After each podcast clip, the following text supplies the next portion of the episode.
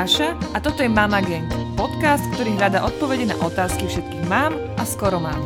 Otázky o tehotenstve, pôrode, výchove, ale aj o nás a o tom, ako nestratiť samú seba v celom tom víre novej existencie. Na rovinu, Bez pozlátok. Mama Gang!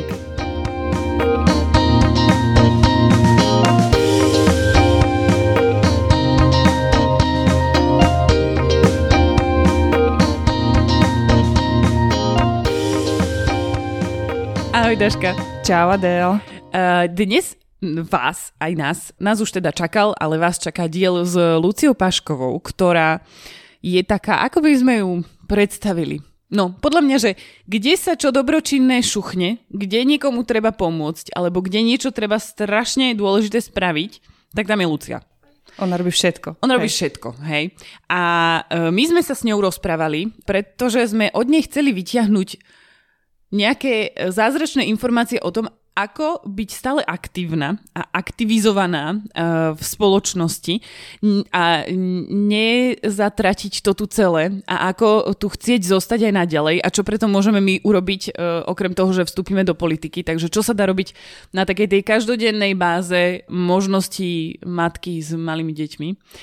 A bol to veľmi príjemný diel, e, keďže ona už má také väčšie deti, tak e, to bol aj diel, v ktorom sme rozobrali také rozdielne možno prístupy trošku k tomu, ako e, si usporiadať život s malými deťmi. No a myslíme si, že to bude veľmi obohacujúci diel aj pre vás všetky ostatné, nielen pre nás. Pre mňa je doteraz, mám takú emociu z toho dielu, že, že ona priniesla takú pohodu a nadhľad, že keď si predstavíš, že čo všetko ona robí, koľko projektov, do toho detí a ako to vlastne všetko spolu, a Prox, jak to všetko spolu premiešavala, ale no podľa mňa to bude veľmi tak akože balzam na dušu počuť s takým nadhľadom hovoriť o všetkých tých veciach. Presne tak. A ešte kým e, prejdeme k balzamu na dušu, tak vás trochu vystresujeme očkovaniami a tak. Lebo my sme s Daškou teraz posledné dni sme si písali, že Ježiš, Daniel mal dvoch kliešťov. A včera, včera mal Milo kliešťa, prosím vás, v Mihalniciach. A ja som najhoršia matka na svete, lebo ja som si myslela, že to má poškrabané. A on to tam mal dva dní.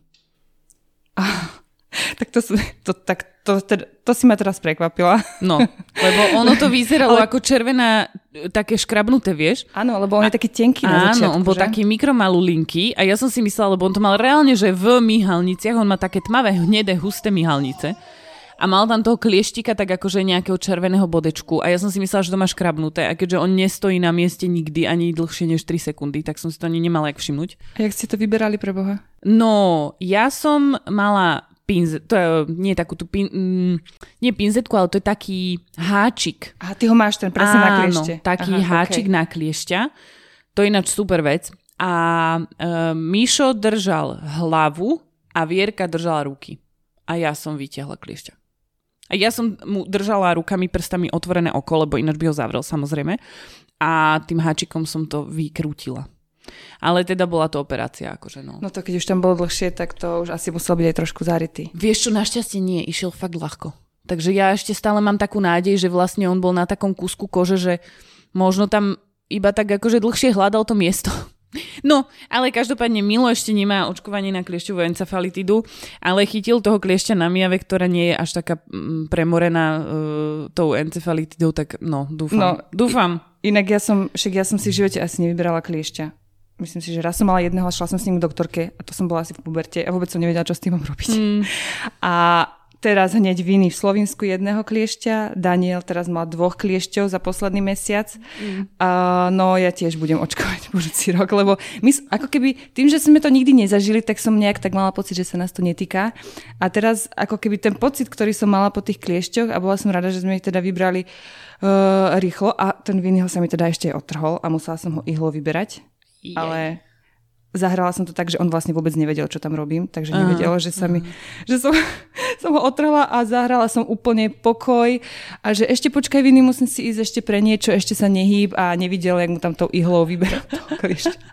Akože nepríjemný zážitok, takže hej, no, tak mm. určite zvážujem toto očkovanie na budúci rok. Hej, no ja tiež uh, veru nad tým uvažujem intenzívne. No ale uh, ja som teraz akurát uh, objednávala, alebo teda písala som lekárke o druhé uh, očkovanie proti kiahňam a má ho aj Marietka vlastne, že ona mala minulý rok. A už minulý rok som si hovorila, že Adela, tvoja poisťovňa ho neprepláca. Zamysli sa nad tým, či má zmysel v nej zostať, hej. Samozrejme, že lenivá Adela to do septembra nevyplnila, takže sme zase tento rok ďalší e, v tej mojej starej. Ale tento rok už ma to dožralo, lebo ešte mi nepreplatili ani zubára. A tak som si povedala, že dobre, však sa pozriem, že ktoré poisťovne sú na tom lepšie. A teda je mi z tých troch, ktoré máme, tá jedna je pre mňa taká, že tam už nechcem zostať, tá druhá je pre mňa taká, že tam zase nechcem ísť. Takže mi zostáva iba jedna a to je Unión. Hej. A tak som sa na nich pozerala a zistila som, že čo vlastne kurník všetko som ja mohla mať preplatené a nemám. Že som uh, dosť hlúpa v tomto, respektíve mojou lenivosťou som si to takto vybavila.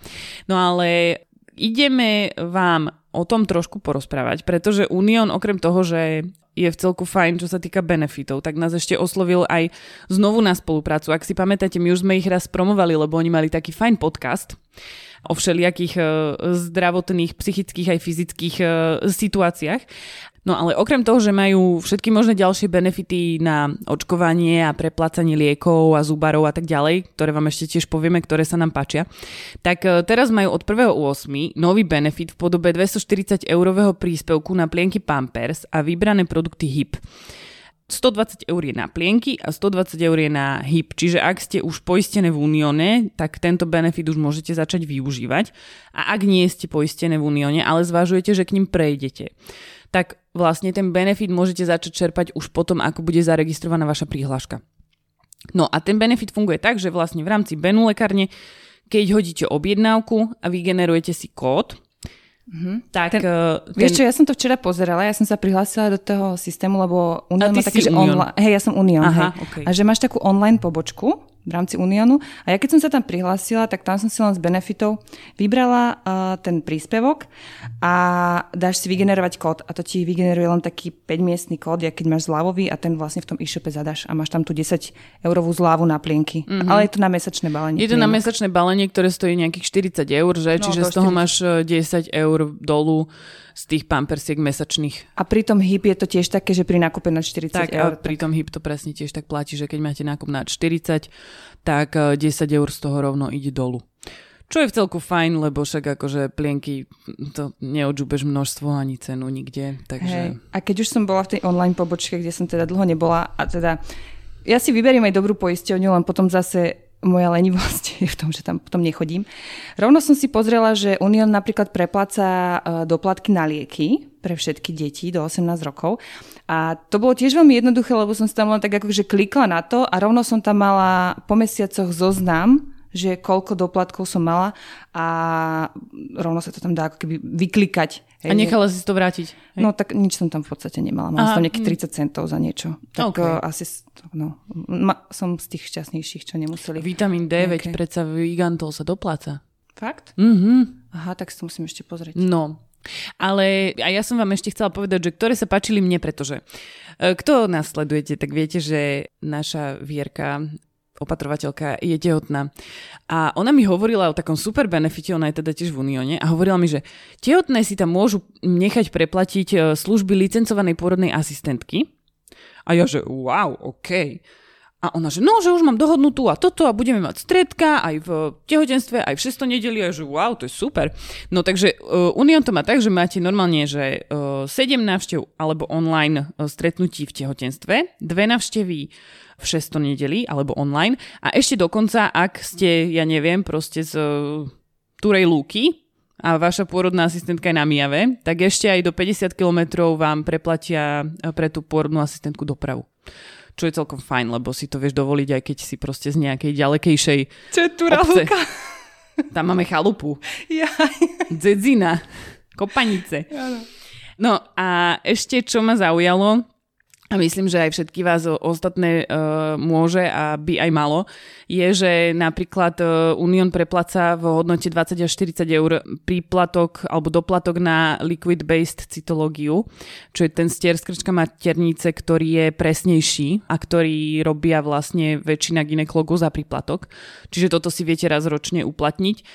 No a ešte to, čo som aj spomínala, že pre moju poisťovňu to nie je dôležité očkovanie, ale pre mňa to bolo veľmi dôležité očkovanie a to sú tie ovčie kiahne. A tak tam vlastne tiež e, to očkovanie dve dávky stoja okolo 80 eur a Unión vie preplatiť 50%. To znamená, že 40 eur za dieťa ušetríte, čo není teda vôbec málo. A potom ešte sú tam názuby, príplatky na, tak, na zubnú tak. hygienu, aj na zubára každý rok, myslím, 150 eur. Tam hej, hej, a to platí, myslím, že aj pre deti, mm-hmm. takže tam viete aj toto uh, si uplatniť. A ešte uh, 100% na chrypku, čo ja sa ináč chystám na jeseň dať, lebo tá chrypková vakcína je do nosa iba strekneš. Aha. To je vlastne, keby si strekla sprejk, že to není do žily, okay. alebo teda do svalu, ale že to je iba, že ck, ck, a máš wow. očkovanie proti chrypke. Super, robíme reklamný úvod a ešte sa pri tom dozviem kopec informácií. No, Každopádne dôležitý termín, do 39 sa dá zmeniť poisťovňa. A síce to platí od budúceho roka, ale oni nám napísali, že tie prvý. benefity viete čerpať už skôr, ak už budete vlastne... Tie plienkové a tie ano. HIP. No. Uh, tie ostatné nie, ale mm. tie plienkové a tie HIP uh, viete čerpať už vlastne po zaregistrovaní tej príhlášky a tie ostatné od prvého prvý, čiže keby ste si počkali s kiahňami, ktoré sa aj tak očkujú až od prvého roka, ak máte malé dieťa, chystáte sa ho dať zaočkovať proti kiahňam, čo veľmi odporúčam, lebo vám to ušetrí mesiac života doma s dieťaťom v karanténe. Keď máte dve teda, tak je to mesiac života s niekým e, s kiahňami, tak uh, my sme napríklad nemali ani jednu reakciu na to očkovanie. A som Nie, rada, ani že, u nás. Ja som rada, že sme ho teda veru dali. Takže toľko k tomu Unionu, to sme vám chceli povedať. Ja vám o tom určite budem ešte hovoriť viac, lebo ja si budem robiť aj to prepoistenie, registráciu, tak vám možno ukážem, že ako vyzerá ten proces. A teraz už sa ideme vrhnúť na ten diel s ľudskou Paškovou. Tak príjemné počúvanie.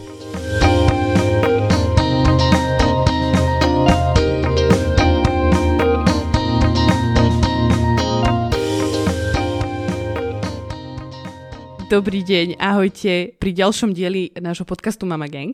Dnes tu s nami sedí ďalšia vzácna žena. Sedí tu s nami Lucka Pašková, ktorú ak nepoznáte jej meno, tak určite poznáte zubné kevky, ktoré som ona dovliekla a všetci ich tu uh, hufne používame, Curaprox.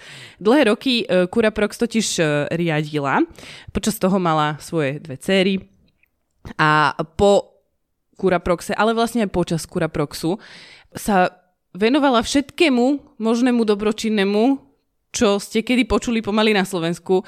Radila oveľa viac e, neziskovkám, než tu máme priestor e, vymenovať, ale v podstate akože všetkým takým tým hlavným, ktoré e, na Slovensku pôsobia a sú úspešné a robia veľa pre spoločnosť.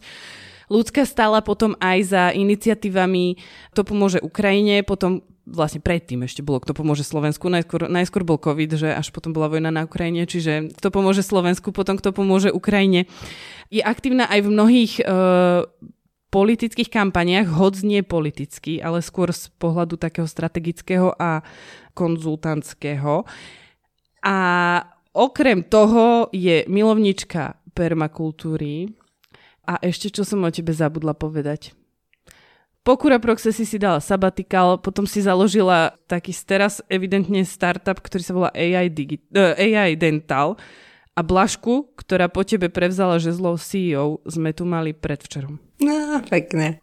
Neviem, kedy vy to budete počúvať, každopádne aj Blažku si vypočujete, ale tak uh, ľudská je vlastne tá, ktorá tu založila Blažka, teraz nastúpila na uh, pozíciu CEO po nej. No a, a s ľudskou by sme sa chceli rozprávať o takej téme, ja keď som jej to písala, že čo by sme ju chceli vyspovedať, tak som povedala, že Luci, chceli by sme sa s tebou porozprávať o tom, prečo sa tu na to celé nevysrať.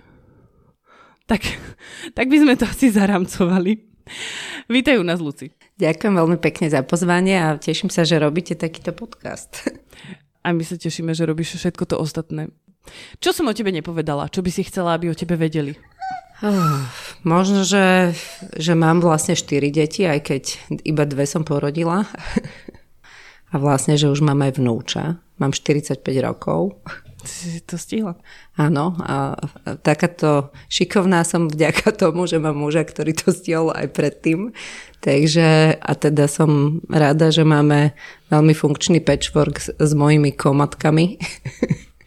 Takže že to je možno, že taká vec, ktorá v takomto podcaste môže odznieť a je relevantná pre niekoho, kto si prechádza um, treba s vzťahom s niekým, kto už deti má, alebo naopak uh, uvažuje nad tým, aké by to bolo, keby mal, malo nového partnera, mal, mali.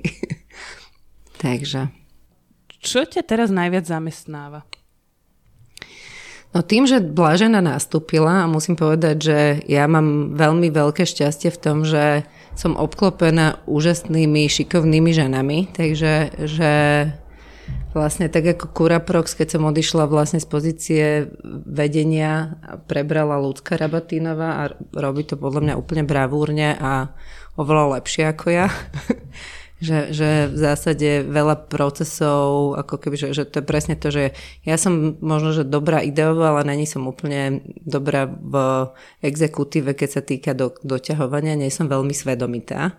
Čiže že keď to potom preberie niekto, kto je oveľa svedomitejší, tak uh, tie výsledky sa aj dostavia tak takisto si myslím, že prebratie AI Dental uh, Blaženou bol výborný krok, že ako ona, ona je človek, ktorý veľmi prebrala to s takým spôsobom, že vlastne musím do toho zasahovať úplne minimálne a vlastne ma využívala na nejaké odborné konzultácie.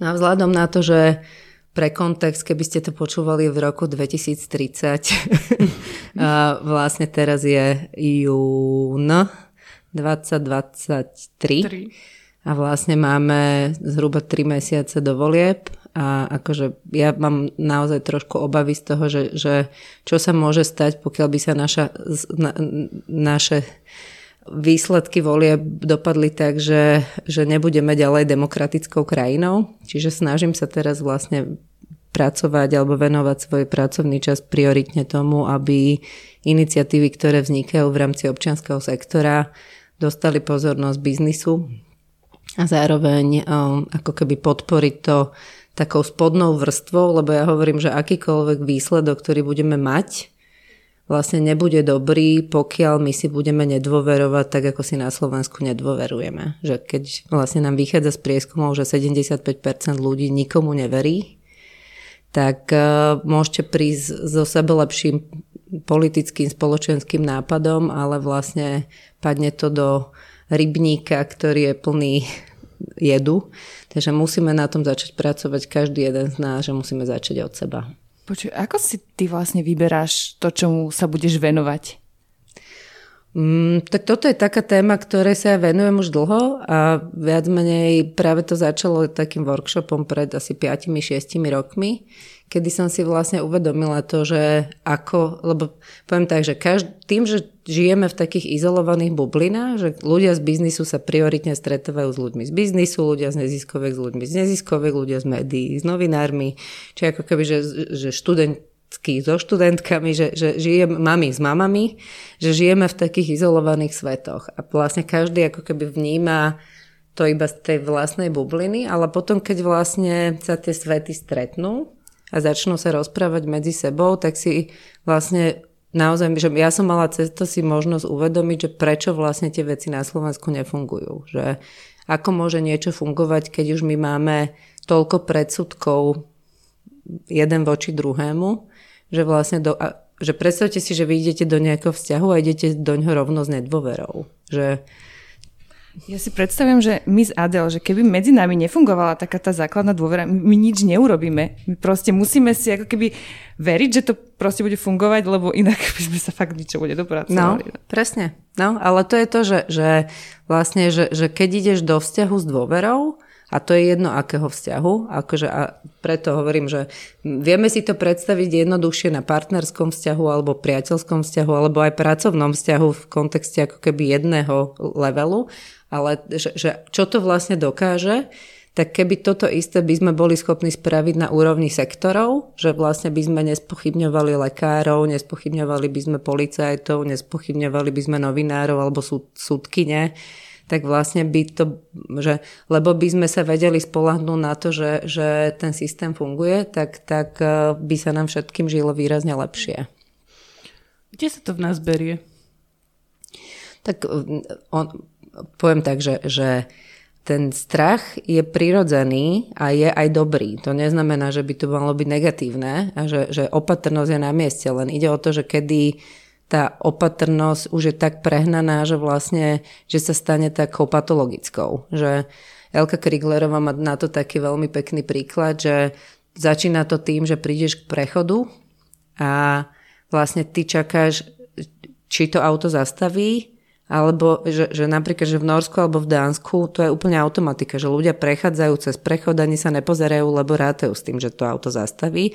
Že to sú tie akože drobné symptómy toho systému, ktorý, na ktorý sa vieme alebo nevieme spolahnúť, ale ktoré sa potom prenašajú v tom, že my sme vlastne stále v ostražitosti a v opatrnosti a keď sme v opatrnosti, že vy ste sa rozhodli urobiť ten podcast, lebo ste mali vieru, že to zvládnete a keby ste boli opatrné, tak možno, že ešte dneska rozmýšľate nad tým, že jak to vlastne presne urobiť. No a ty vyzeráš ako človek, ktorý dôveruje svetu, dôveruje svojim schopnostiam. Ako si k tomu dospela? Bola si vždy taká? Je to akoby výchova, alebo si, uh-huh. sa to, si k tomu nejak dozrela? Myslím si, že je to veľmi ovplyvnené výchovou, že, že to je akože z vývinovej psychológie dôvera k svetu sa robí v prvom roku, že, že to je presne to, že či mama... Bezpečná vzťahová väzba. tak. Či mama reaguje na, na svoje dieťa, či, či vlastne ako keby ho nájde, keď plače, alebo ki, že či vlastne k nemu príde. Či, že, čiže to, to je jedna vec, čo sa ako keby, čo je normálne povedané štatisticky z nejakej vývinovej psychológie, ale zároveň, že to je nejaký základný kameň, na ktorom môžeš stavať, ale samozrejme sa ti to potom môže v živote potvrdzovať alebo vyvracať. A poviem tak, že toto je niečo, za čo si myslím, že vôbec nemôžem ja, že za toto môžu rodičia, alebo teda moja rodina, alebo prostredie, v ktorom vyrastám. A nie je to moja voľba. Mala som šťastie, že som sa narodila vlastne do prostredia, ktoré bolo láskavé, príjmajúce, milujúce, že, ale toto nemá každý, čiže práve ako keby ľudia, ktorí sa narodia do prostredia, ktoré také nie je, ako dá sa to zmeniť, že vedia ako keby tú dôveru získavať, ale musia s tým oveľa viacej pracovať. Čiže poviem tak, že, že ja, je to niečo, čo je dar, ktorý som dostala, ale nie ako som sa o ňo nezaslúžila. Ja som k tomuto chcela dočítať to, čo sme sa bavili uh, ešte pred nahrávaním, že ja si pamät, som si pamätala, že jeden tvoj perfektný status, a nevedela som, či si ho dala ty, alebo tvoja najlepšia kamoška uh, Maja, ale teraz si ma poopravila, že to bolo dokonca v, v rámci newsletteru a potom knihy Ptačinovej Jakuba. A ten citát je absolútne geniálny a podľa mňa každá z nás by ho mala mať, že vtetovaný v hlave a spomenúci naň. Prečítam vám iba kúsoček a potom sa to môžeme ešte porozprávať. A ľudská píše, uh, milujem samu seba. Akokoľvek sebecky to môže znieť. Odpúšťam si a nebyčujem sa za svoje chyby. A moja dôvera vyrastá z mojej sebalásky. Pred desiatimi rokmi sme ležali s mojou najlepšou kamarátkou na pláži v Tunisku. Z vody vychádzala krásna mladá žena, takmer ako Bond Girl z Dr. No. Hovorím Maj, takto nejako sa vidím. A Maja mi na to. To mnohé vysvetľuje. No a ja ťa presne mám uh, zafixovanú ako človeka, ktorý naozaj, že verí v seba a nie, že bez hlavo, ale veľmi racionálne a veľmi systematicky tie veci, ktoré mu prídu zmysluplné, podporuje a snaží sa o to, aby sme sa tu všetci mali lepšie. A ty tam ešte v zvyšku toho článku, alebo teda toho blogu dovysvetľovávaš, že akú rolu v tom hrala tá výchova a tvoja rodina. A teda tá moja otázka je, že, že ako ťa tí tvoji rodičia pripravili na tento svet? Uh-huh. Myslím si, že ten základ je o, skompetentňovanie. Že, že ja som vlastne, keď som mala 8 rokov, tak som začala chodiť do školy do iného mesta. Dochádzala som sama autobusom. Poviem tak, že moja mama, ktorá je mimoriadne výkonovo orientovaná perfekcionalistka, si želala úplne iný výsledok, ako dostala.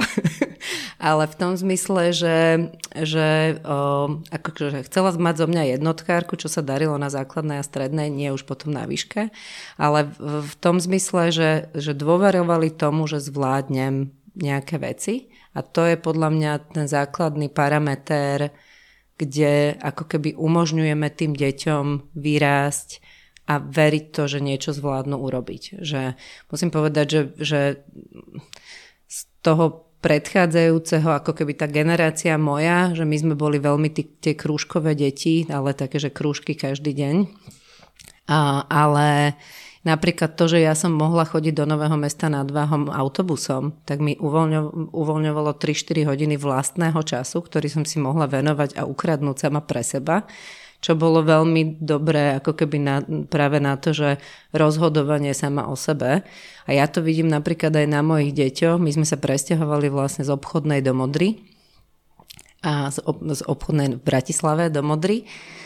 Modra je vlastne ma, malé mesto a jeden z dôvodov, prečo sme sa práve chceli presťahovať je, že ja som chcela, aby deti chodili peši do školy, aby oni vlastne mali možnosť zažívať to, že čo sú tie dobrodružstva, ktoré sa úplne nedejú, keď vlastne sa tie deti všade vozia. Že, že vlastne mať možnosť zažívať ten svet v takej komplexite, ktorý sa kedysi dial normálne, ale teraz sme vlastne také vystrašené niekedy, že, že sa bojíme, že čo by sa stalo. Ale napríklad Matilda, ktorá má teraz 15, tak keď mala 7-8, tak prišla za mnou a pýtala sa ma, že či by bolo OK, keby išli s kamarátkami na výlet z Modry do Senca autobusom čo tam chcete robiť? že my by sme sa chceli len tak previesť a treba ísť na zmrzlinu. Tak hovorím, že jasné, že to je výborný nápad. Takže že a, a dneska má 15 rokov, bez problémov sa vlastne dopravuje akože aj medzištátne, že, že keď ide za, za švagrinou do, do Prahy, tak ide sama vlákom, že, že to je presne to, že to dieťa si potom stále viacej trúfa a samozrejme, že sa bavíme o nejakých rizikách, ale že, že myslím si, že toto bol jeden z tých modelov. Že moji rodičia ma poslali na, že robiť babysitterku do Nemecka, keď som mala 16 rokov do rodiny, kde vlastne, ja som mala síce Nemčinu, ale po, poviem tak, že doteraz není úplne skvostná a napriek tomu, že som teda vyštudovaná učiteľka Nemčiny, ale že... Že, že som nikdy nevedela, že čo si vlastne študovala, tak no, už viem. Učiteľstvo Nemčiny, Angličtiny, obidvoje nie je úplne skvostné, ale že vlastne som išla do rodiny, kde bolo kde nikto nehovoril po slovensky a ako 16-ročná musím povedať, že som s tým vtedy celkom straglovala, že nebolo to pre mňa úplne jednoduché. To bolo ešte obdobie, kedy neboli mobily, takže v zásade som si písala s kamarátkami a s kamarátmi listy, ale bolo to zase, že, že aj som sa za to trošku hnevala na mojich rodičov, ale na druhej strane, keď sa na to pozriem spätne, tak skúsenosť ako keby byť tri týždne sama v prostredí, že to je to, čo sa dneska robí, keď sa posielajú detská na tie študentské pobyty Vlastne ja som to mala umožnené, keď som mala ja 16, čo tá naša generácia úplne nemohla. Čiže z môjho pohľadu to najdôležitejšie bolo práve to skompetentňovanie a dôvera to, že niečo zvládnem urobiť aj sama a žiadne veľmi hranie sa v rukavičkách so mnou. A viem si predstaviť, že keď tá tvoja dcera za tebou prišla, že teda chcú ísť autobusom, a možno to tak nie, ale že tak ten materský strach, že čo by sa mohlo stať. Mm-hmm. A ako s tým pracuješ, mm-hmm. keď toto ti príde mm-hmm. do hlavy? Ja sa, ako, ja sa pozerám aj na štatistiky, lebo akože veľakrát si uvedomujem, že tie strachy sú iracionálne a že naozaj, že my dneska žijeme v oveľa bezpečnejšom svete ako kedykoľvek predtým a zároveň e, ako máme skúsenosť aj s negatívnymi skúsenosť, akože že myslím, že, že môj brat zahynul pri autonehode, to znamená, že, že ja viem, čo, čo to znamená prísť niekoho blízkeho a viem, čo to znamená, že, že vlastne tebe sa môžu stať veci napriek tomu, že urobíš, že on nebol na vine, že ako keby, že, že viem, že sa môžu stať veci, ktoré vedú k dramatickým zmenám v živote bez toho, aby si do toho nejako zasiahol, ale to je presne to, že, že to je vlastne výber nežiť v strachu. Že to je akože, že vyberám si to, že ja nechcem prenášať svoj strach na svoje deti. Ja chcem, aby oni dôverovali tomu svetu, ja chcem, aby oni dôverovali sami sebe. Čiže pre mňa je to ten model, že kedykoľvek mi tam naskočí táto pochybnosť, tak si hovorím, že je to racionálne, alebo je to nejaká halus, ktorá vlastne, s ktorou ty musíš pracovať a vyrieš si to sama a ne, neprenášaj to. Čiže že to neznamená, že to nemám, ale ako keby veľmi vedomé sa snažím s tým pracovať. Stalo sa niekedy, že dievčatá naštrbili túto dôveru, ktorú si e, v ne vložila? A tak akože stávajú sa také štandardné veci, že včera Matilda napísala, že príde o 10, lebo proste bolo teplo a išli sa kúpať s kamoškami No a keď neprišla o 10, prišla 10-2, ale ona je už zase taká, že, že ona potom napríklad napíše, že to je presne to, že, že myslím si, že nehrotíme to ani jedna, ale že ona vie, že keď príde neskoro, že ja viem, že príde neskoro, takže ona to už ošetruje dopredu. Ale, ale zároveň si myslím, že, že to je skôr o tom, že ako keby nebuzerovať ju za to, že, že, že naozaj povedať, že ako všímam si ťa, vidím ťa, keď si tu, alebo nevidím ťa. že, že, že to je skôr ako keby, že snažím sa skôr ako nejaký drill alebo nejakú akože prísnosť v rámci toho dávať najevo to, že, že ju vnímam. Hm.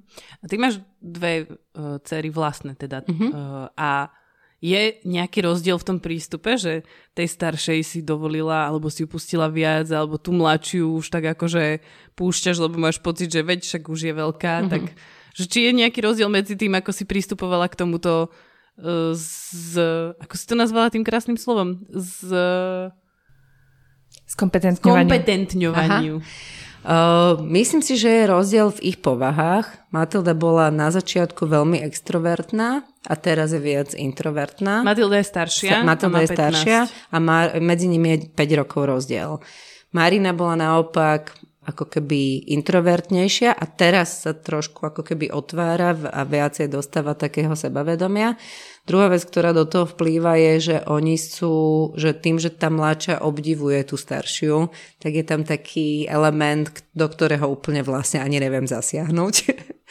ale um, ako snažíme sa to robiť, ale poviem tak, že rešpektujúc tie ich ako osobnostné charakteristiky. Čiže poviem tak, že Matilda, keď mala 4-5 rokov a boli sme v Portugalsku, tak ona bola schopná v reštaurácii odísť do kuchyne, rozprávať sa s čašníkom lámanou angličtinou a proste skamarátiť sa tam s personálom a potom nám doniesť niečo, čo ani nemali na menu.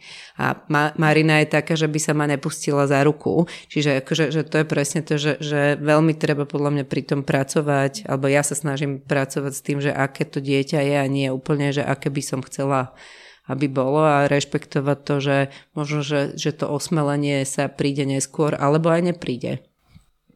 Ty si čítala nejaké knihy o materstve? Veľmi pekne hovoríš. Rozmýšľam, že kde si sa inšpirovala. Hej, vieš čo, no, o, tak tým, že mám pedagogické vzdelanie, tak akože, že ja som sa snažila, keď som teda otehotnela, že minimálne trošku zorientovať, ale čím viac som o tom čítala, tak tým viac som zistila, že vlastne aké máme tie materinské bajas, že vlastne v zásade je úplne jedno, aký typ výchovy si vyberieš, lebo v konečnom dôsledku si presvedčená, že to je ten správny. Že, že to, keď sa akože tie prieskumy sa, alebo tie výskumy sa robia, že keď sa vlastne rozprávajú so skupinou rodičov, ktorí boli veľmi rešpektujúci alebo veľmi prísni, tak akože že v konečnom dôsledku oni sú presvedčení, že tá, ich výchova bola tá správna.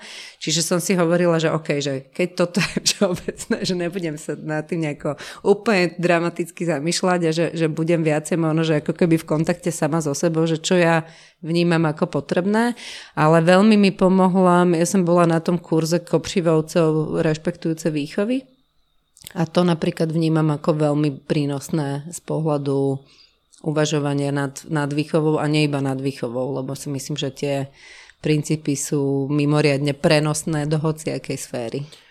Tam smerovala aj moja ďalšia otázka, že ty si v podstate, že ja by som to, že aj keby si mi povedal, že absolútne som si, že nič som si nečítala a idem tak intuitívne, tak aj tak by som ti oponovala, pretože viem, ako veľmi intenzívne ty pracuješ sama so sebou mm-hmm. a tá práca sám so sebou je vlastne to, to hlavné, čo ty vieš, akým spôsobom vieš ovplyvniť tú, ten svoj štýl výchovy. Mm-hmm.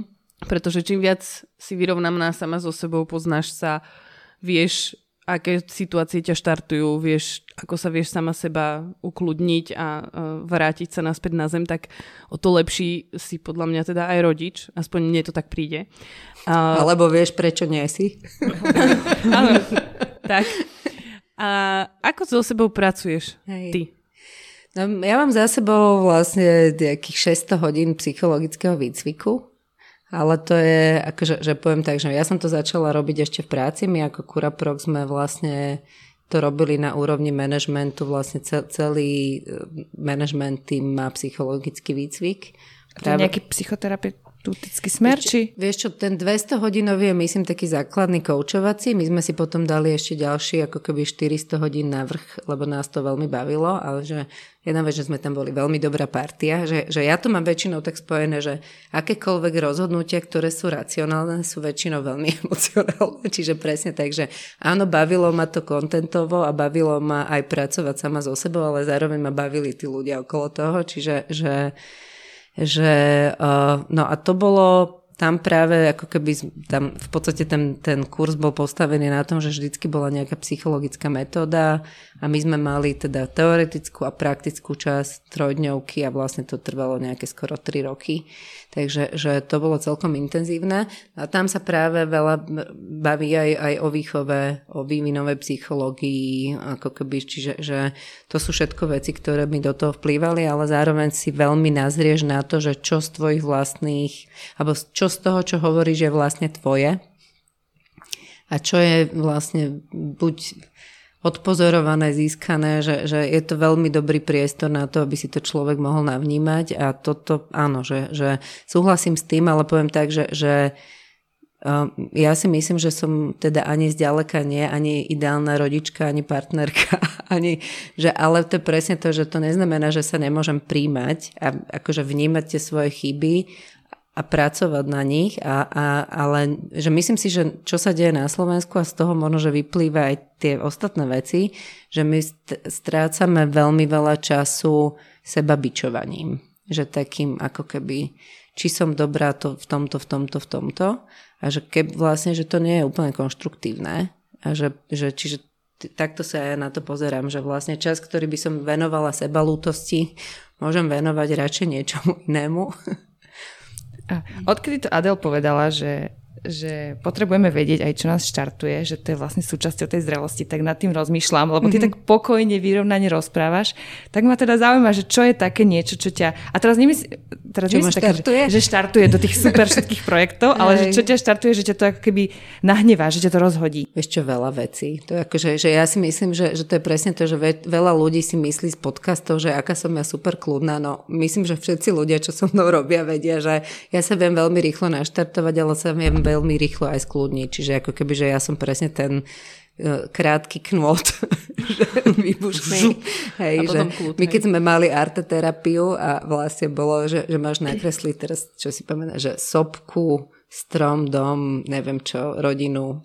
Tak ja som mala jediná sopku, ktorá mala lávu, ktorá išla tak akože bokom, že neišla na, akože nebola to ako ničivá láva, ale to vtedy práve hovorila tá terapeutka, že to je vlastne hrozne zdravé pracovať s tým hnevom, že ho vlastne nedržíš vnútri, lebo že presne, že väčšina ľudí to má iba tak, že že pufka, alebo to akože vôbec nie je vidno, že, že ja si myslím, že, Chrlila, že, hej. Hej, že, že, my, že s tými emóciami, ja keď sa nahnevaná, tak to normálne hovorím a, a hovorím to aj, aj deťom, že, že pre mňa je ako keby, a je, napríklad toto mňa fascinuje na tých súčasných škôlkach, že, že Marina chodila do Montessori škôlky v Modre a to bolo úžasné, ako oni vlastne pracovali s tými emóciami z tých detí, že Marina ako trojštvoročné dieťa dokázala mne, keď ja som začala peniť, tak mi povedala, že mami, toto ale není vôbec o mne.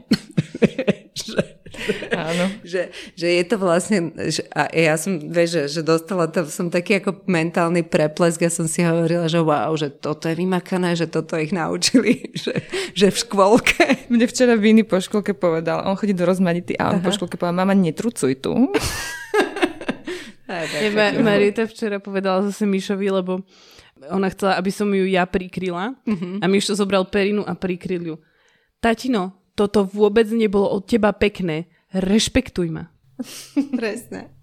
Dobre. Ale to je perfektné, že vieš? takáto generácia len akože by, vieš, a zase si ja uvedomujem to, že my si môžeme dovoliť dávať deti do takých škôlok, kde sa to deje a teraz, že aké by to bolo, keď by vlastne toto bol úplný štandard. Že predstavte si tú generáciu, ktorá by prišla, pokiaľ by sa tento typ vzdelávania dával už na pedagogických školách tým učiteľkám, ktoré do tej škôlky idú, alebo by naozaj takéto vzdelanie mohlo v škôlke už zažívať hoci ktoré dieťa. Že by to nebolo viazané na to, že máš peniaze, aby si za tú škôlku zaplatil. Že myslím si, že rozmanité je perfektný príklad toho, ako Anka s tým pracuje, že je to vlastne koncept, ktorý je potom otvorený ako naučenie sa pre iné škôlky, že, že Bars by takých projektov bolo na Slovensku čo najviac. No snáď sa tento rozšíri. Áno, áno. Ja som keď, vždy, keď večer uspávam a uh, sa tak nudím pri tom dojčení, vieš, tak akože všetky možné ti napadá. Mila som presne tak roz, rozmýšľala, že, že vlastne, že to nie je chyba tých učiteľiek uh-huh. do určitej miery, že tieto prístupy nepoznajú, hej, lebo proste oni idú na pedagogickú, sú to mladé baby, ktoré povedzme, že ak sa nevzdelávajú v tom samé nejako ešte navyše, tak vlastne berú tú literatúru, ktorú dostanú za to, ktoré je akože to najlepšie, čo môžu mať. A tak mi napadlo, že tak správame nejaký taký akože kurzík, handout, niečo proste pre tie učiteľky, ktoré sa chcú dovzdelať v tom, že ako to vidia rodičia, ktorí majú tento rešpektujúci prístup. A potom si hovorím, že á, strašne veľa roboty. Dobre, čo? Vymeníme prsníky, ideme ďalej. A odložila som túto myšlienku niekde dozadu a teraz, keď si to hovorila, tak som si na to spomenula, že, že hej, že vlastne uh, ja si myslím, že aj, že tak ako si hovorila, že tie komunity, vieš, že si mm. medzi sebou vlastne nerozumejú až mm-hmm. tak, tak podľa mňa tento typ nedôvery možno existuje aj medzi tými, že učiteľkami, ktoré razia ten tradičný prístup a rodičmi, ktorí naopak zase majú ten rešpektujúci prístup, ktorý je presne o tom uznávaní emócií, o tom, že plakať je v poriadku, o tom, že každá emócia má miesto, nie každé správanie má miesto. Hej? A potom, mm-hmm. že vlastne si tie dva svety až tak nerozumejú. Že tie učiteľky si myslia, že majú rozmaznané decka, tie decka si myslia, že učiteľky sú oné, tyranky pomaly diuženie. Mm. Vieš, a pritom možno by stačilo, keby si tie dva svety vysvetlili, že toto je náš prístup, toto je náš prístup, tak skúsme to nejako spojiť tak, aby sme mali z každého aspoň trochu. A myslím si, že, že ono, že poviem tak, že, že veľakrát je to aj o tom, že zažiť tú inšpiráciu na vlastnej koži. Že teraz my sme mali, Marina má teda 10, Matilda má 15, mali sme Rádku Mikšikovú vlastne v, s intimitou na tému Mám krámy. A vlastne ako keby v Modranskej knižnici, že čo bol workshop pre mami s deťmi. Fantastický, veľmi odporúčam. A s tým, že, že to je presne to, že, že že ja mám pedagogické vzdelanie, mám pochodených kurzov milión, ale je to veľmi pekné vidieť vlastne, ako v tej realite napríklad funguje tá skupina matiek s deťmi, keď vlastne robia tie, tie, tie aktivity spolu, ako sa vlastne spolu učia, ako sa tam vytvorí to bezpečné prostredie. Fakt to bolo akože aj pre mňa obrovsky prinašajúce, že, že a myslím si, že, že veľakrát tie učiteľky, keby mali príležitosť na tú inšpiráciu, lebo poviem tak, že podľa mňa nikto, kto je nejaký tyranizujúci, sa necíti v tom úplne dobre, ak to není nejaký psychopat, hej. Ale že, že, že štandardne, že vlastne my sa všetci hambíme, keď sa správame zle. Čiže to je presne o tom, že, že skôr ako keby byť vystavený tomu, že ako to vieme zvládnuť nejakú situáciu, že, že to môže byť povzbudzujúce pre všetky strany a možno, že niečo také vytvoriť ako koncept by nebolo vôbec márne. Ale neviem, či by toto práve nemala byť úloha treba z ministerstva školstva sa s tým zaoberať. Malá, ale veľa vecí sa tu deje tak, že to uh, vyzbierajú sa dobrí ľudia na to, vy, vyzbierajú sa dobrí ľudia na to, aby sa v Ružinove vymalovala pôrodnica, vieš. Hej, hej. A podobne. Dobre. Ešte niečo z uh, aktivizmu. Ja, ja rozmýšľam, že čo som ešte takého mala, že, že mala som toho milión, ale toto je presne to, že ako sme sa, ako si hovorila o tom, že sa rozvíjaš, že sa snažíš absolvovať všelijaké kurzy a, a, a učiť sa, tak uh, máš pocit, že si, alebo v čom si iná ako Lucia pred 15 rokmi? Myslím, že mám o 20 kg viacej. a myslím, že ako... Nemyslím si, že od počkať 20 rokov dozadu. To, to, to je jedno, okay, 15. Že, no 20. dobre, že, že myslím si, že veľká hranica sú deti. Čiže ako keby, že, že to výrazne mení, i keď ja pred, pred 20 rokmi ešte sme neboli ani s Marianom spolu, čiže okay, že keby som brala tak, že, že keď som sa ja zoznámila s mojim mužom, tak on už deti mal. Takže ako keby, že to som mala výhodu, že ja som vlastne prišla k deťom bez roboty. Nie všetci to považujú za takú výhodu veľkú, Hej. ale... ako ja považujem obidve deti Marianové za úžasné a že, že to už sú akože veľkí chalani dneska, ale, ale že, že a vnímala som to napríklad aj z pohľadu citlivovania mňa na rolu matky ako veľký benefit. Že naozaj ako keby, že to, že som bola schopná sa rozprávať a akože mať diskusiu so 7-ročným Viktorom, tak bolo pre mňa potom ako keby, že som bola vlastne posilnená potom, keď už som mala vlastné dieťa. Že, že že to zvládnem, to je jedna vec. A druhá vec, že je výhoda mať partnera, ktorý to už má za sebou. že ktorý vlastne ako keby, keď ja som sa dostávala do paniky, tak mi povedal, že to je v pohode, to, to je akože normálne. Takže akože toto je tá výhoda, to teraz vôbec nechcem propagovať, tento spôsob spolužitia. No ale že myslím si, že som čom som určite iná, a to by som skôr povedala, že ešte keď som robila Curaprox na 100%, tak som mala veľmi jasný fokus to, čo chcem urobiť v rámci tej firmy.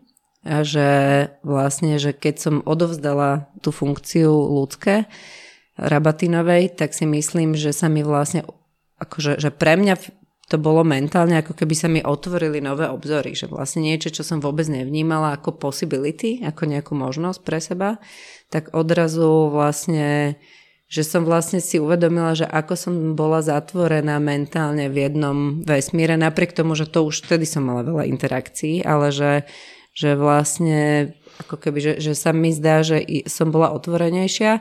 Na druhej strane aj vzhľadom na to, že máme za sebou teda kto pomôže Slovensku, kto pomôže Ukrajine, potom ešte ide nám o život vlastne po, po tej príšernej teroristické akcii pred teplárňou, tak e, to sú všetko veci, ktoré sú veľmi dôležité, ale sú zároveň veľmi mentálne zaťažkávajúce. Čiže že myslím si, že som nebola taká vyčerpaná predtým, ako, ako keby, že, že pracovať vo firme nie je také mentálne zaťažujúce, lebo poviem tak, že akékoľvek tieto typy spoločenských projektov, najmä keď sú to také urgentné intervencie, tak ty si, akože, že poviem tak, že, že išli sme na víkend počas Kto pomôže Ukrajine na masáž a mne míhalo hlavou, že čo všetko vlastne sa vlastne v čase, keď ležím ja na tej masáži sa môže stať a vlastne, že, že čo je ten trade-off, ktorý vlastne ako keby za to platím, že čo je tá cena že, že niekto možno, že zostane s dieťaťom na stanici a že, že alebo, čiže, že, že myslím si, že je to veľmi náročné v týchto ako keby iniciatívach, ktoré sú v rámci tej spoločenskej zodpovednosti a že je veľmi dôležité vedieť si držať ten odstup. Čiže napríklad toto je niečo, čo som vtedy vôbec nevedela. Cítila si už niekedy, že už je toho moc? Veľmi často to cítim. Hej, akože je toho moc, a, ale to je presne to, že ja som zase pomerne hedonistický typ, čiže ja keď akože potom, a mám teda šťastie stále, ešte, že môj muž so mnou vydržal, že, že, že on je teda taký, že ma zvesí z klinca, keď akože je potrebné, že naozaj, že keď, keď som bola už taká, že on videl, že si láhnem do postele a vidí preblikávačky, tak, tak uh, povedal, že odchádzame na trojdňový cyklistický trip. A že to je presne to, že niečo, čo ako keby ma úplne vypne z tej reality, lebo sa musím sústrediť na to, že ano, udržať musíš držať dve riditka. Takže že, že v tomto je ako obrovská výhoda a to si myslím, že, že v podstate partnerský vzťah toto by mal robiť si vzájomne, že, že a teda ja som veľmi vďačná, že ten partnerský vzťah máme taký, aký máme, ale zase ako keby nie, nie som ja taká fatalistka, že by som si myslela, že to tak bude na veky. A že... Ja by som sa na tento balans chcela ešte pozrieť, lebo ja som v nejakom článku našla, že ty si povedala, že však ja si aj pospím hoci, kedy cez deň zastavím auto na 15 minút si pospím a idem ďalej. To mm-hmm. ako robíš? Ja by som to tiež občas potrebovala. Ešte ja dokonca už aj s deťmi som sa to naučila robiť. Mm-hmm. Že, že akože, a to je presne ono, že to, že keď máme tu rešpekt rešpektujúcu komunikáciu, tak napríklad, e, keď šoferujem a som s nimi sama, tak teraz už sú veľké, ale keď, čo viem, 5 rokov dozadu, keď Marina mala 5 a Matilda 10, tak e, keď sme niekam išli a ja som bola unavená, tak som ich poprosila, že, že detka, si teraz fakt potrebujem pospať, lebo akože neviem sa sústrediť a nebudem vedieť šoferovať ďalej, takže akože že dajte, a normálne som si ako sklopila sedadlo, ale ja dobre zaspávam, že akože, že nemám problém v tom, že môj muž si zo mňa robí srandu, že som vypínacia. Že on to je môj svokra. Ja jej to tak závidím. Hej. Ona si lahne, najväčší hurhaj proste, na no. 30 ľudí v baraku, ona si lahne na sedačku, že tš, no. a je tuha. No. Dá si 20 minút šlofika a zobudí sa jak nova, vieš? Hej. No. Ja by no. som to tak chcela vedieť. No, je to akože, môže to byť aj z veľkého vyčerpania, vieš, ale akože, že mne to, toto sa mi dalo vždycky, že, že naozaj ako keby, že tieto recharging, akože také nabíjajúce spánky, tak ja naozaj som, že my máme v Curaproxe také húpajúce sa uh, stoličky, aby sme nezaspali počas meetingov. Ale že niekedy sa mi stane naozaj, že niekto meška na stretnutie, takže sa len oprem, zavrem oči a že, že dám si taký ako veľmi rýchlo dobíjačku a že, že to je veľká výhoda, ale to je, úprimne neviem, že zase je to niečo, čo som si úplne nezaslúžila a mám to, takže, alebo teda nevybrala, alebo ne, nepracovala som ja na tom nejako vedome. Ale pamätám si, keď som mala taký takú výzvu pre Bielu ráno, myslím, že pred dvoma alebo troma rokmi, kedy som fundraizovala a mala som mať, že spánkový režim, že budem chodiť spať o 10, čo je pre mňa veľký problém, lebo ja mám vlastne v noci je môj čas tak eh, vtedy som sa tým normálne seriózne zaoberala, že ako, to, ako spať. A to je, máš nejaké ako veci, ktoré sa dajú v rámci toho naučiť. Už som to zabudla, ale, ale viem, ale mesiac že... si to vydržala, hej? Či koľko mesiac, to bolo? Myslím, že to bolo mesiac, už to nepamätám, ale že áno, že, že, že je to také, že sú tam normálne metódy na to, ktoré ti veľmi, akože vrátane toho, že ja neviem, že... Žiadny screen time, nie Presne tak, že, že, že žiadny screen time, ale aj to, že napríklad, že ako sa na, to zase Olivia Hurbanová hovorí, že ty vlastne, keď sa chceš dobre naladiť ráno na to, aby si bola ako keby pri sebe, akože to hovorí náš psycholog firemný, že, že, že ona je tak u sebe, akože že chápe sa, rozumie si, takže že ty máš vlastne sa pozrieť z okna, že nemáš sa pozrieť hneď po zobudení na mobil, ale máš sa pozrieť z okna vlastne na, ideálne na zeleň alebo na horizont a treba z 10 minút sa pozerať z okna a už toto ti vlastne ako keby naprogramuje vnímanie toho dňa úplne inak a, a nič to nestojí. Čiže to sú presne tie akože lacné heky s veľkým dopadom. Čo nehovorím, že vždycky robím. Niekedy som rada, že stínem sa obliecť. Umyť zuby. Presne tak. V aute. Uh, dobre. Mňa ešte zaujíma, ešte keď Adel sa tak vrátila do minulosti a pýtala mm-hmm. sa ťa, že pred 15 rokmi, že aké, ako vyzeralo tvoje rozhodovanie o tom, že kariéra versus materstvo? Mm-hmm ten vstup do toho materstva, že kedy, ako, koľko budem na materskej, jak sa vrátim do práce, že jak si s týmto dealovala? Hej. Uh, môj muž je odo mňa o 11 rokov starší. To znamená, že ja keď som vlastne rodila prvú dceru, tak som mala 30. Čiže akože jedna z vecí, ktoré do toho vstupovali, bolo aj to, že akože aby on bol ešte otec vo veku, kedy si to otcovstvo môže užiť. Takže že a zároveň, akože to bolo pomerne rýchlo, lebo v 2005 sme zakladali Curaprox a v 2008 som rodila na, v januári, čiže to bolo akože pomerne rýchlo po sebe. Ale ako poviem tak, že ja som to vôbec neuvažila. Akože, že naozaj, že ja trošku mám možno, že posunutý ten koncept vnímania, že naozaj kedysi ženy rodili deti na poli a akože keď sa dieťa narodilo, tak ho dali do šatky a vlastne pokračovali v okopávaní. Takže ja vlastne mám tento model uvažovania nad rodičovstvom a materstvom, že, že pre mňa vlastne dieťa je prirodzenou súčasťou, ktoré prichádza do nejakého nášho sveta a a nemyslím, a mo, to je moje vnímanie sveta, že, že nemusí sa všetko začať točiť okolo neho, ale že sa vlastne ono stane súčasťou toho sveta a ten svet ďalej pokračuje. Čiže že, že ma, a, a musím si zaklopať, že obidve moje deti boli fantastické, že nemali ako keby žiaden problém. Čiže možno, že by som mala veľmi iný pohľad na to, keby keby treba veľa plakali alebo boli chore alebo niečo takéto, ale, ale tým, že boli obidve perfektné v zmysle, ako keby, že, že bolo to vlastne veľmi jednoduché, že tak ako že da, Daniel, Daniel, hej, Daniel zaspal, tu spí, hej. tak vlastne, že, že Marina napríklad, keď sa narodila, to už bolo teda druhé dieťa, tak vlastne dva týždne po po narodení ona bola so mnou na konferencii, kde bolo proste, že, že presne, že, že, že to bolo vlastne tak prirodzene prechádzajúce, že ja som vlastne nevnímala to materstvo ako obmedzenie vo 90% vecí. Druhá vec, že keď človek aj cestuje a trvá vidí, že ja neviem, v Španielsku alebo Portugalsku, vidíte, že deti sú s rodičmi v reštauráciách a potom proste, že, že, že to je úplne normálne, že to nie je ako keby, že buď alebo, ale že je to, je to o tom, že, že ja neviem, že aj v kočiku v reštaurácii o desiatej uložia ho do kočíka, potom ho preložia, keď prídu, že, že to je tiež, keď vlastne človek vidíte modely, ako tie rodičovstva fungujú inde a že vlastne nemusí to byť zadefinované tým našim slovenským kontextom byť presne a ako keby, že, že a hlavne keď to dieťa je v pohode. Že iné by bolo samozrejme, že keby, keby sme videli, že OK, to, toto robíme a dieťa vlastne stále plače, tak je to úplne iné, ako keď vidí, že vlastne to dieťa vie s tým kopovať. Kopovať asi. Um, vládať to, hej, vyrovnávať sa s tým Hej. nejako. Uh, vieš, prečo som sa zasekla? Lebo mám takú otázku, ktorú dúfam, že to nebudeš brať ako nejaké, akože, ale myslím, že nie. Ty už máš staršie deti. Uh-huh. A sama si od nás o nejakých pár rokov staršia. A vž- ja vždy tak rozmýšľam nad tým, že, bož, že, že ja budem taká nepotrebná, keď mi tie deti odídu.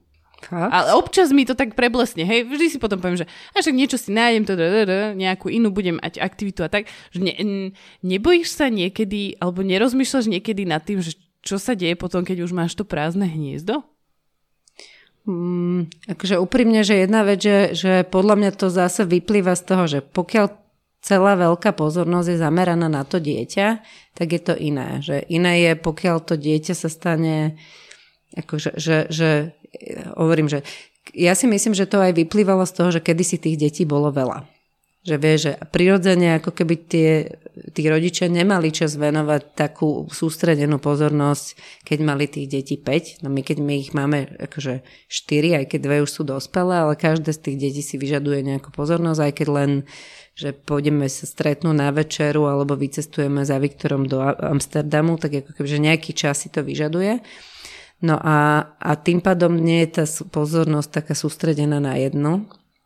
A tým pádom ty keď potom chceš do toho doplniť všetky ostatné veci, čo robíš, tak vlastne si, že ja sa vôbec nebojím toho, že, že budeme mať akože syndrom toho opusteného hniezda, lebo akože my aj celkom radi cestujeme, že viem si predstaviť veľa vecí, ktoré by som akože robila a, a zároveň by som povedala, že máme tu výhodu, že tie naše deti sú zdravé, že to je tiež obrovský rozdiel vo vnímaní, že vie, že, že je úplne iné, pokiaľ sa ti na, narodí treba dieťa so zdravotným znevýhodnením, že vlastne ty musíš potom uvažovať nad tým, že je to naozaj celoročn, celoživotná ako keby starostlivosť zo strany rodiča. A je iné, keď vie, že tie deti v nejakej chvíli nielenže budú um, opustia to hniezdo, ale aj budú ho chcieť opustiť. Takže že ja sa nad tým nezamýšľam z pohľadu, že by som nemala čo. A myslím si, že mňa by, mňa by bavilo kľudne robiť aj čašničku. Že vie, že akože ja mám tak, že kľudne si viem predstaviť, že aj keby som mala ja neviem, 90 rokov, tak by som sa chcela začať určite hrať na trúbke. Vie, že, že, že to je presne, že, že, že nemám to tak zadefinované, že s nejakým vekom končí nejaká možnosť učiť sa, posúvať sa, robiť nové veci. Čo sa teraz učíš? Teraz sa učím akože veľa vecí, ale, ale dneska som sa napríklad naučila, hľadáme programátora pre, ako keby pre jeden z tých projektov, ktorý rozbiehame. Zapni sa pre Slovensko. A, a vlastne je veľký problém nájsť na Slovensku developerov teraz, tak som mala call s Edom Šlapeckým, tak mi vysvetloval, ako funguje to zadávanie tým freelancerom cez tie webové stránky, kde sú tí zahraniční freelanceri. A, a že to sú napríklad veci, že ja mám pocit, že sa stále učím. Že v zásade aj, aj ten AI dental, že to je pole, ktoré pre mňa bolo vlastne úplne neznáme. A tento rok som navštívila, ja neviem, 20 univerzít e, po celom svete, tým, že som vlastne išla dohadovať spolupráce, tak som vlastne bola v Indii, v USA, vlastne, že mala som možnosť ako keby vidieť, ako funguje to vzdelávanie v ktorých, čiže ja sa stále učím, že to nie je tak, že že, že skôr ako keby, že, že niekedy už si musím povedať, že teraz sa už neučím, že idem si dať nejaký úplne hlúpy seriál, ktorý si pozerám, aby som vypla mozog, že, že myslím si, že ja mám taký prirodzený learning mindset, akože že to nastavenie učiť sa, že, že a ma to aj veľmi baví. Počuj, ty si v nejakom rozhovore povedala, tuším, že vy ste si povedali, že liet, stačí letieť raz do roka, mm-hmm. že taký akoby ekologickejší spôsob cestovania. Hej. Ale tam sa asi nerátajú tieto business tripy, predpokladám. O, vieš čo, z hodou okolností to bolo v tom roku, kedy nakoniec bola korona, že vtedy sme mali dohodnuté, že nebudeme lietať. Aj, aj vlastne ako keby vtedy sme išli na dovolenku vlakom. Ale áno, a, a napríklad jedna z vecí, ktorou sa zaoberáme je, že presne, že napríklad ako v rámci Európy sa presúvať vlakom. A že keď, keď ja som išla do Indie, tak to bolo tak, že išla som na celý ten trip po desiatich univerzitách alebo po 8 naraz. A, a zároveň som tam našla niekoho, kto tam už bude stabilne, aby som tam nemusela lietať to isté v USA. Čiže ako keby, že to je skôr presne, že ako pri tom podnikaní, aj keď musíš urobiť ten business trip, uvažovať nad tým, aby si ho nemusel robiť opakovane. Takže súvisí to aj s tým a podľa mňa to je presne o tom, že, že ako náhle si tie veci zvedomujeme, akože a dáme, dávame im nejakú váhu, to znamená, že ty sa môžeš nakoniec rozhodnúť ísť aj lietadlom niekde, ale ako keby minimálne si urobiť to mentálne cvičenie, že je to potrebné, viem sa tam dostať inak. Vieš, Čo za tým je? Hej. Keď e, ľudia dosiahnu toho veľa, a myslím, že Mišo túto myšlienku má často v podcaste, je, že, že vždy sú tam nejaké ako keby obete za tým. Mm-hmm. Hej, že, že nedá sa robiť všetko, nedá sa proste mať dokonalú kariéru, dokonalú domácnosť, byť dokonalá matka, športovať, variť, proste vzdelávať sa, všetko naraz. Mm-hmm. Že čo sú tie tvoje obete? Hej. No určite nešportujem. Respektíve nešportujem dosť, že, že pred troma rokmi, ešte pred covidom som chodila cvičiť trikrát do týždňa, že, te, že to sa tak akože v rámci týchto aktivít ako úplne utlmilo. A to by som napríklad rada robila viacej. Ja mám obrovskú výhodu, že mám muža, ktorý má rád poriadok. Takže akože, že, že dokonalá domácnosť nie je vďaka mne. a zároveň um, ako myslím si, že viem si predstaviť, že by som mala viac času na taký, akože naozaj sama na seba z pohľadu ako keby, že, že iba hedonizmu, že viem si to predstaviť, aj by ma to bavilo, aj viac času na oddych. Mm, čo sa týka toho času s deťmi, tak zase ako keby, že, že my máme taký vzťah, že, že oni si to normálne povedia, že že vie, že napríklad Marina chodila so mnou na porady Proxu, ale tak, že keď som išla na dvojdňovú poradu, ona mala 4-5 rokov, tak ona ráno, ona vždycky v noci docupita ešte doteraz niekedy do, k nám do postele, tak uh, mi povedala ráno, že mami, že ja by som chcela ísť s tebou. Takže vlastne normálne ako išla so mnou, ale ona, to bolo zase dohadovanie sa v rámci ako keby rešpektujúceho prístupu, že ja ťa kľudne zoberiem, ale musíme sa dohodnúť, že toto je čas, kedy, kedy vlastne ja musím byť prítomná mentálne, že nemôžem sa na teba sústrediť, čiže keď tam chceš byť so mnou, tak môžeme sa dohodnúť, že večer sa ti budem venovať, môžeme sa ísť okúpať a všetko toto. Ale že cez deň, ak tam chceš byť so mnou, musíš tam byť ticho, nemôžeš vyrušovať, že, takže keď sa dohodneme, že to bude takto, takto, tak bude. A ona naozaj bola schopná takýmto spôsobom tam vlastne celé dva dní treba zbyť.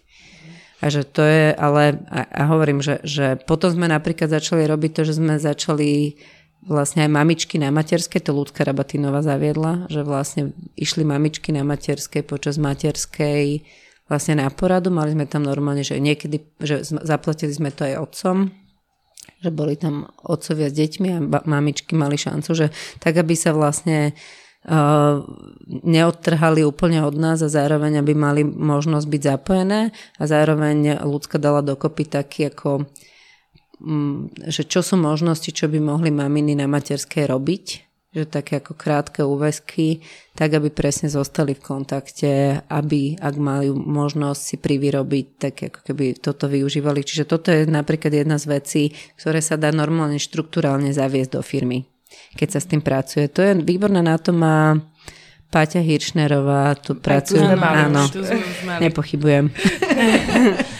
Áno, áno, aj, e, ich, aj tie ich kurzy, aj, aj Paťu, aj vlastne Federiku Plesník sme mali už. Hej. Federiku dokonca dvakrát. Super. Ešte mi pri tom všetkom napadá, čo vlastne stíhaš a vieš teda aj povedať, že to, čo nestíhaš. Uh-huh. Vieš si povedať o pomoc? Mm, myslím, že áno že niekedy si dokonca hovorím, a není to vypočuté, že poviem tak, že, že ja som, hovorím, že taká pomerne asertívna, čiže že, že niekedy je to formou stiažnosti, že mám pocit, že som na to sama. Uh-huh. Akože a, a potom už to hovorím dôraznejšie a potom už to hovorím, že toto je posledný moment, kedy to hovorím.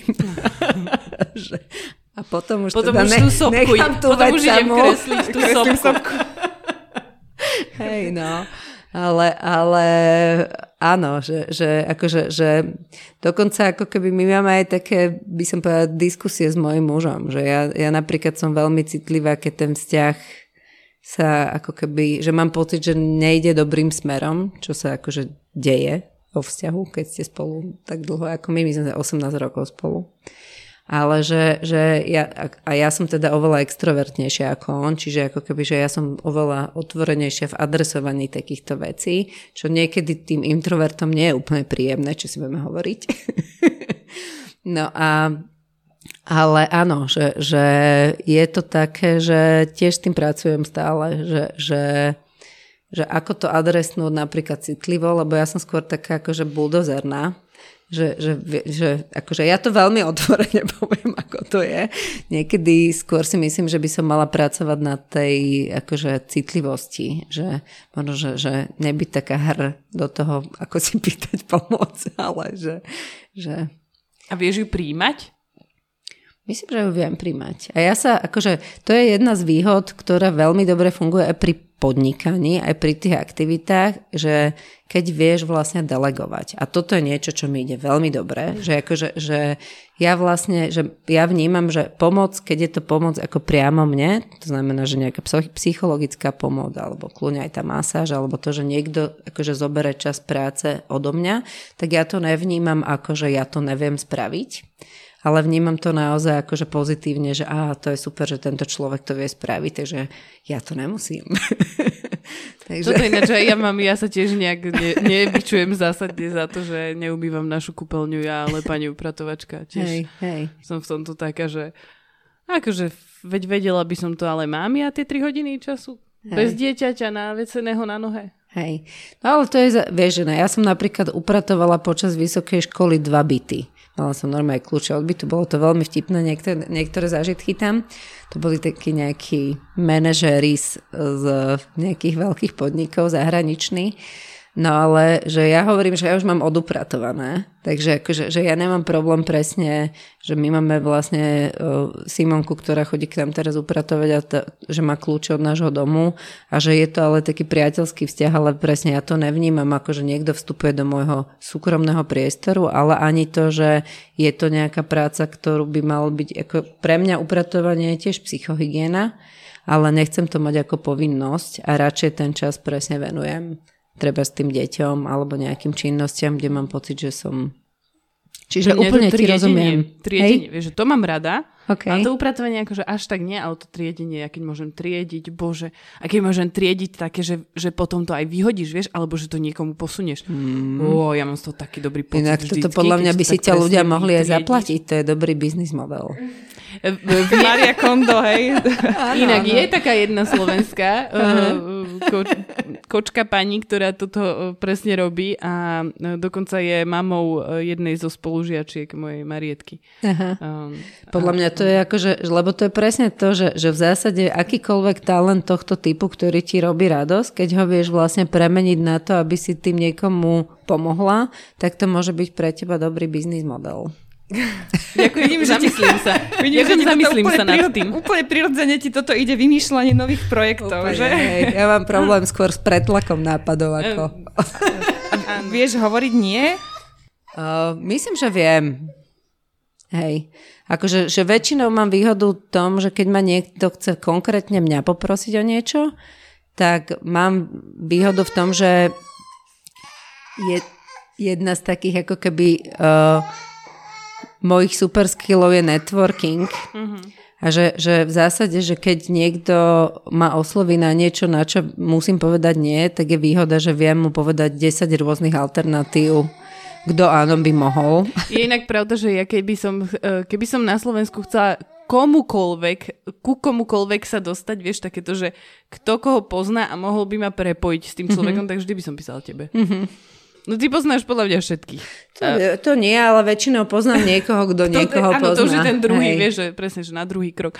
No ale teraz ešte, už máme skoro hodinu náhratu a ešte stále sme sa vlastne nedostali k tej úvodnej otázke, pre, ktorú som, ktorou som ti to zarámovala, vieš. To si už že, nepamätám. Že prečo sa tu na to celé Aha. nevykašľať. Možno aj, že prečo vlastne si tu, ty na Aha. Slovensku neodišla si niekde? Aha.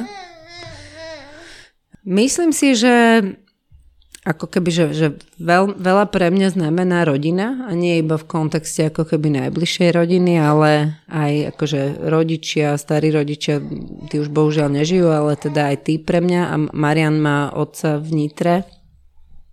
Čiže to je jedna vec. Druhá vec, ja mám rada Slovensko. Že ja naozaj ako keby, že ja vnímam Slovensko ako krajinu s obrovským potenciálom, ktorá je trošku príspatá. Ale, ale naozaj si myslím, že ten potenciál je obrovský a že, že my keby sme sa naštartovali, že to ja vždycky hovorím, že tie iniciatívy, ktoré kto pomôže Slovensku, však tam bolo zapojených skoro tisíc ľudí. Že to sú ľudia, ktorí normálne boli ochotní venovať svoj čas tomu, že robili runnerov, rozvážať tie ochranné pomôcky, ísť pomáhať do nejakých ako keby domov sociálnych služieb, šiť rúška, potom to pomôže Ukrajine deto, že akože obrovské tisíce ľudí, ktorí sa vedeli, že keby sme sa vedeli rovnakým spôsobom zapnúť v štandardnom móde a keby sme mali ako keby nejakú zjednotujúcu víziu, že čo urobiť, tak si myslím, že by sme mohli skokovo dopredu. Čiže ako keby, že ja stále len hovorím, že my vytvárame momentálne tú masu, lebo to je taká, Malcolm Gladwell má takú knihu, čo sa volá, že Tipping Point, že bod zlomu, tuším sa to volá po Slovensku, po slovensky, že, že ty potrebuješ ako keby tri profily ľudí, čo je, že networker, salesman, ako, ako že ten, kto predáva tú myšlienku a Maven ako odborník, že títo traja profily, keď je nejaká zjednodujúca vízia a je to aspoň 10% ľudí, tak bo, dokážu potom vlastne urobiť to, že preklopia 90% ľudí tomu, aby ako keby sa naštartovali a niečo urobili. No len ide o to, že, že a ja som presvedčená o tom, že Slovensko je schopné urobiť tú zmenu, že nám zo všetkých tých prieskumov, ktoré sú niektoré veľmi smutné, vychádza, že vlastne, že je nejaká ako keby masa, kto, pomerne veľká, ktorá sú vlastne nerozhodnutí ľudia a to, ktorí ver, verím, že sú tí spiaci a ide o to, že či, či ako keby budeme schopní naštartovať to, aby tí ľudia uverili tomu, že môžeme byť lepší a potom na tom začali pracovať. Že, že len to je to, že, že pokiaľ neveríme sami sebe a neveríme si navzájom, tak je to veľmi ťažké. Vo chvíli, kedy začneme pracovať, a jedna z tých vecí je napríklad to dobrovoľníctvo. Že to je práve to, že dobrovoľníctvo za posledných 5 rokov brutálne upadlo. A že dobrovoľníctvo je pritom normálne akože vstupné dvere do, obči- do aktívneho občianstva. To znamená, že týmto pozbudzujem všetky poslucháčky a poslucháčov, že, že ak máte možnosť urobiť nejakú dobrovoľníckú aktivitu, urobte to, lebo toto je presne to, čo nám v mozgu aj štartuje nové typy prepojení, aj to, že sa začíname aktivnejšie zaujímať o, ved, o svet okolo nás a nežijeme iba v tej bubline. Aj to posilňuje dôveru voči nejakej inej skupine ľudí, čiže všetky tie boxy to odfajkne a že, že myslím si, že toto je niečo, čo môže... Čiže ja verím. To je. A máš aj nejaký, no presne, akože to ma napadlo, že, že my matky chceme aký pre tie naše deti najlepšiu budúcnosť a tak, že, že kde sa my môžeme viac angažovať, kde ty vidíš potenciál mm-hmm. tejto našej veľkej skupiny posluchačiek aj, aj nás, mm-hmm. že čo by sme my mohli ako keby mm-hmm. robiť tak mm-hmm. každý deň alebo tak hneď. Mm-hmm. No my teraz púšťame portál, ktorý sa volá, bude volať Zapni sa pre Slovensko, ktorý je práve postavený na tom, že tam budú neziskovky, o, samozprávy, kľudne aj štát, ako keby, alebo nejaké neformálne iniciatívy, informovať, aké sú možnosti dobrovoľníctva a to dobrovoľníctvo môže byť od toho, že budem chodiť raz do týždňa na dve hodiny čítať e, ľuďom v domove dôchodcov alebo rozprávať sa s nimi až po zdvíhanie odpadkov alebo polievanie stromov cez leto v, na základných školách. Ale kľudne to môže byť, že keď vy ste boli profesionálne v nejakom poli, tak napríklad, ja neviem, že nejaká škola potrebuje pomoc s finančným manažmentom. A môže byť to, že budete robiť nejaké novonastupujúce riaditeľke dve hodiny do týž- raz za dva týždne jej venujete na to, že, že sa pozrete na čísla tej školy a poviete, že toto by malo byť urobené takto. Čiže ako keby, že, že veľmi to záleží, že čo, na čo máte mentálnu kapacitu a čo ste schopní, ale, ale, schopné, ale, ale myslím si, že tie príležitosti sú, je Grovni, je Pontis robí naše mesto, je platforma dobrovoľníckých centier, čiže ako keby, že keď si niekto chce nájsť príležitosť sa zapojiť, tak veľmi ľahko sa to dá.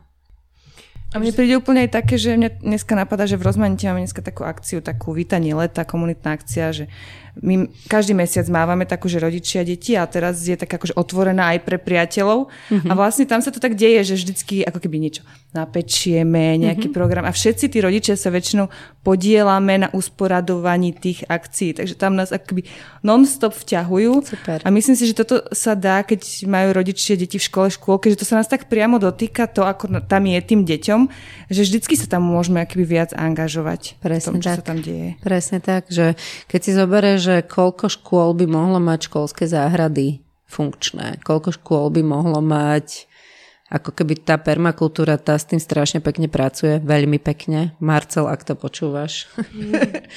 že tá pracuje s tým, že ty máš vlastne mapu pozemku a ty v prvom kroku dávaš možnosť rodičom, učiteľom, žiakom, aby povedali, čo by tam vlastne chceli mať. A je to taká, tab- taká že zruš tabulka sa to volá, že zvieratá, rastliny, udalosti, štruktúry. Čiže aké zvieratá, no aké zvieratá, môže tam mať, ja neviem, motýle, že že to nemusia byť nevyhnutne kozy alebo sliepky, to môže byť niečo akože ľahko údržbové, ale že vieš to vlastne umiestniť do toho priestoru. Keď si povieš, že tam chceš mať preliesky, alebo tam chceš mať, ja neviem, že tunely, tak ako keby, že, že vieš to tam umiestniť a že, že ako náhle má tá škola potom nejakú ucelenú víziu, na ktorej tí ľudia participujú, tak oveľa ľahšie potom tých rodičov aj do toho nahrá a že, že tam chcú chodiť a tráviť tam tým čas a vidia ten posun. Že to je podľa mňa dôležité, že my všetci máme ten pocit dopamínu, keď vidíme, že nejaký posun sa udial a nie iba keď je vlastne... Máme už po nejaký dopamín, myslím, že aj keď nad tým rozmýšľame, ale potom ako keby, že ten väčší sa vlastne udeje, keď sa ten posun udeje. Ja si to vždy tak uh, prehrávam v hlave, keď uh, Vieš, že keď prekročíš hranice, prídeš do toho Rakúska, tak tam vidíš, že tí ľudia sú proste angažovanejší mm. aj v tej obci, lebo mm-hmm. to mhm. majú krajšie, o, obstarané všetko. Proste sú tam zasadené kvety aj mimo to, čo zasadila obec. Mm-hmm. A, a príde mi to presne taká príležitosť, že, že už len keď sa pozrieš na tú zeleň okolo mm-hmm. seba, mm-hmm. tak už len to ti prináša väčší pôžitok ako to, keď tam máš bordel alebo mm-hmm. nejakú, ja neviem, proste zamkovú dlažbu. Mm-hmm. A že presne pre prostredníctvom tých škôl a škôlok, ktoré ten priestor väčšinou nejaký majú mm-hmm. a občas teda pri niektorých je naozaj, že prebetonovaný, hej, lebo však veď, kto by sa staral o tú zeleň, tak mm-hmm. možno aj to je presne takéto miesto, kde sa dá nejakým spôsobom aspoň to trošku zútulniť a spríjemniť aspoň pre tie decka a potom tým pádom aj pre tých rodičov, no. Alebo aj na dvore, že vieš, keď, alebo akože, že to presne, tuto asi, neviem, či vy máte dvor, ale... My máme ale, taký mikrovnútroblok.